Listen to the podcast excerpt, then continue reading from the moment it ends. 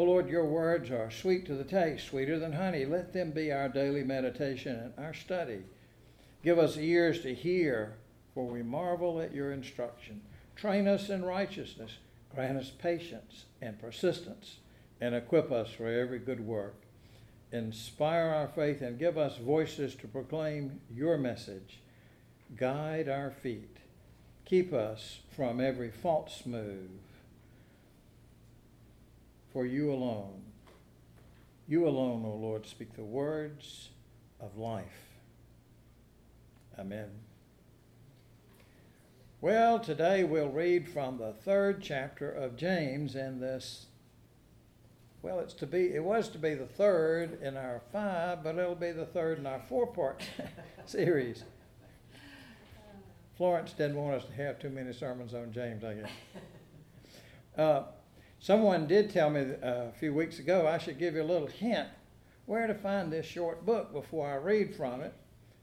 Uh, well, I tell you, it's kind of hard to give a page number because we have several different Pew Bible translations, and you may have brought your own Bible or study Bible with you. So let me just say it's after Timothy, Titus, Philemon, and Hebrews, and before the several letters of Peter and John. And if you get to Revelation, you're going way too far.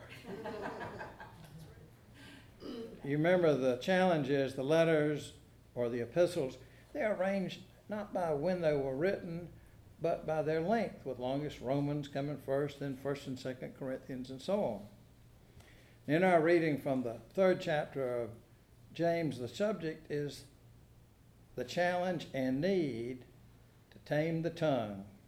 Like other wisdom literature, James calls on images from nature to illustrate his point. In fact, he uses seven examples from the real world to illustrate his message including, well, the sermon title Horses, Ships, and Forest Fires. Listen now for God's message for us in the third chapter of James. Not many of you should become teachers, my brothers and sisters, for you know that we who teach will be judged with greater strictness. For all of us make many mistakes. Anyone who makes no mistakes is is speaking, in speaking, is perfect, able to keep the whole body in check with a bridle. If we put bits into the mouths of horses to make them obey us, we guide their whole bodies. Or look at the ships, though they are large, so large that it takes strong winds to drive them, yet they are guided by a very small rudder. Wherever the will the pilot directs. So also the tongue is a small member, yet it boasts of great exploits. How great a forest is set ablaze by a small fire. And the tongue is a fire. The tongue is placed among the members, our members, as a world of a iniquity. It stains the whole body, sets on fire the cycle of nature, and is itself set on fire by hell. For every species of beast and bird, of reptile and sea creature can be tamed and has been tamed by the human species, but no one can tame the tongue, a restless evil full of deadly poison.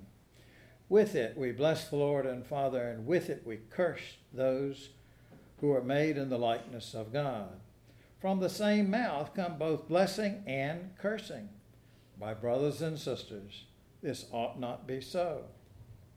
Does a spring pour forth from the same opening both fresh and brackish water?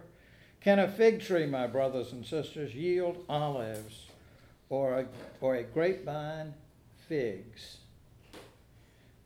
No more can salt water yield fresh. Who is wise and understanding among you? Show by your good life that, that your works are done with gentleness, born of wisdom. But if you have bitter envy and selfish ambition in your hearts, do not be boastful and false to the truth. Such wisdom does not come down from above, but is earthly, unspiritual, devilish. For where there is envy and selfish ambition, there will also be disorder and wickedness of every kind. But the wisdom from above is first pure, then peaceable, gentle, willing to yield, full of mercy and good fruits, without a trace of partiality or hypocrisy. And a harvest of righteousness is sown in peace for those who make peace. This is the word of the Lord. Thanks, Thanks be to God.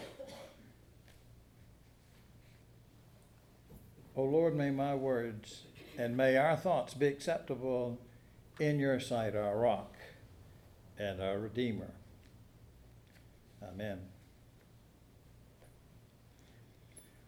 Well, originally I was supposed to read 12 verses, but if you were following along, you know I read the whole chapter. that was the scripture for today, so we kind of, you get a twofer there. But the 12, first 12 verses from that third chapter of James focus on one body part, the hardest one to tame, the tongue. Now, he's not dealing with the rude gestures the tongue can make, but with the main source of its power to do good or evil to be kind or cruel, to help or to harm. Speech. Speech matters. Some of our words may bring joy or heartbreaking sadness to someone's day or to their life. Sometimes just a few words can transform a person's life. Consider when someone says, I love you, or Will you marry me? Or we're pregnant. or on the other hand, I'm leaving. I want a divorce. I remember the awful suspense as time slowed to a crawl. We saw a, a, a video yesterday of Sophie doing a cartwheel on Facebook, and they had it slow to a crawl so you could see her spinning in the space. Well, it's time slowed down like that for me as I watched a doctor approach me from across the intensive care waiting room. And I was trying to read his face, anxious to know what words he would speak about the person I had brought to the emergency room that day. Would he say, So far, so good? Or would he say, I hate to tell you this, but we did all we could? Words can encourage, they can, they can plant a seed that grows into something happily life changing. Or discouraging words can leave permanent scars. Speech matters. Now, did you catch the seven images James used to describe the tongue and its powerful conduct or product, speech? We'll get to them, but first, first he starts off this third chapter with a warning to teachers because their words have extra impact, lasting effects. It says teachers will be more harshly judged. Well, James wasn't just talking to the teachers at schools down the road, you know. He was talking to all who teach. Preachers are teachers. In fact, for the longest time, ordained Presbyterian preachers were called teaching elders, in contrast to elders like Johnny and Ann and Brenda and Ronnie and me, who are called ruling elders. But school teachers and preachers aren't the only teachers who need to take care of what and how we speak. Parents are teachers too. And surely anyone who hears what you or I say learns something, not just information from our words or our accent but also about our feeling, our attitude, our character. Well, I'm back to those seven images. Several of them point to how the tongue is important, way out of proportion to its size. Like a little metal bit can control a mighty horse, like the rudder can control a huge ship, like that tiny flame can lead to a huge forest fire. The tongue is a small thing, but it plays a large role in our lives. In Proverbs chapter 16, we read, Scoundrels concoct evil, and their speech is like a scorching fire. But then James tells us that the tongue needs but resists taming. All the other beasts, all the other animals have been tamed by some human being, but no one's tamed the tongue. And he gets to our capacity to do good or bad with our speech. With it, we bless the Lord our Father, and with it, we curse those who've been made in the likeness of God.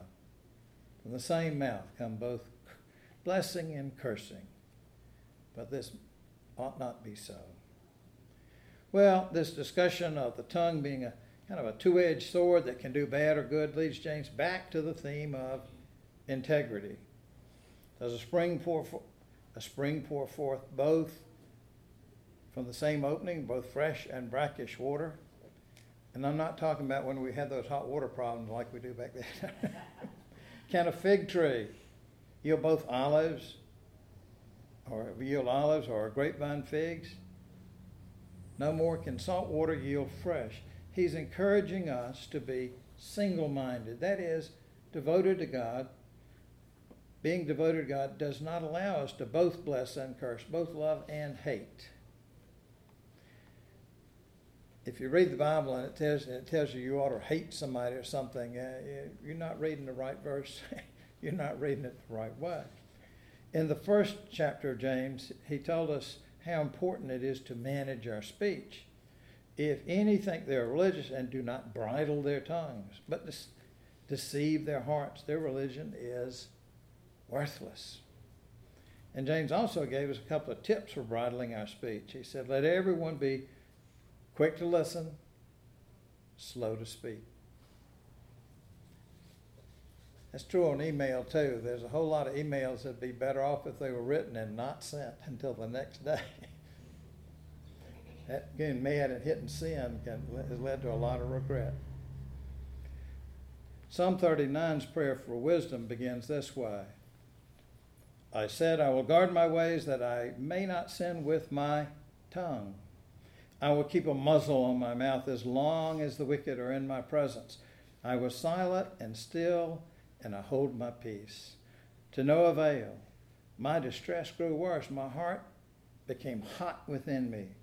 While I mused, the fire burned. Then I spoke with my tongue. That image of a, the tongue being like a flame, a fire, is Old Testament as well. Well, the tongue is a two edged sword, one that can bless or curse, bless the Lord or curse God's children. Blessings and curses choice is ours. Well, it's kind of like what Moses said in the 30th chapter of Deuteronomy. Moses is quoting, quoted as saying, I call on heaven and earth to witness against you today that I have set before you life and death, blessings and curses.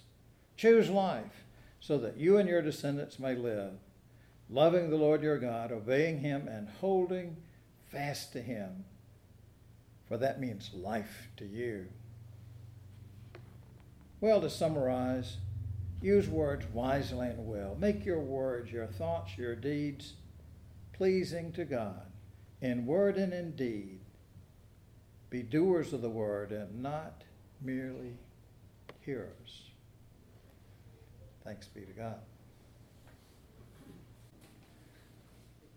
by the power of the Holy Spirit, go forth to serve your neighbor, to love people you don't even like sometimes, and to live in witness to God's love and mercy.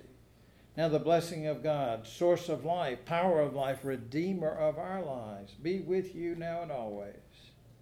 Christ's name, amen.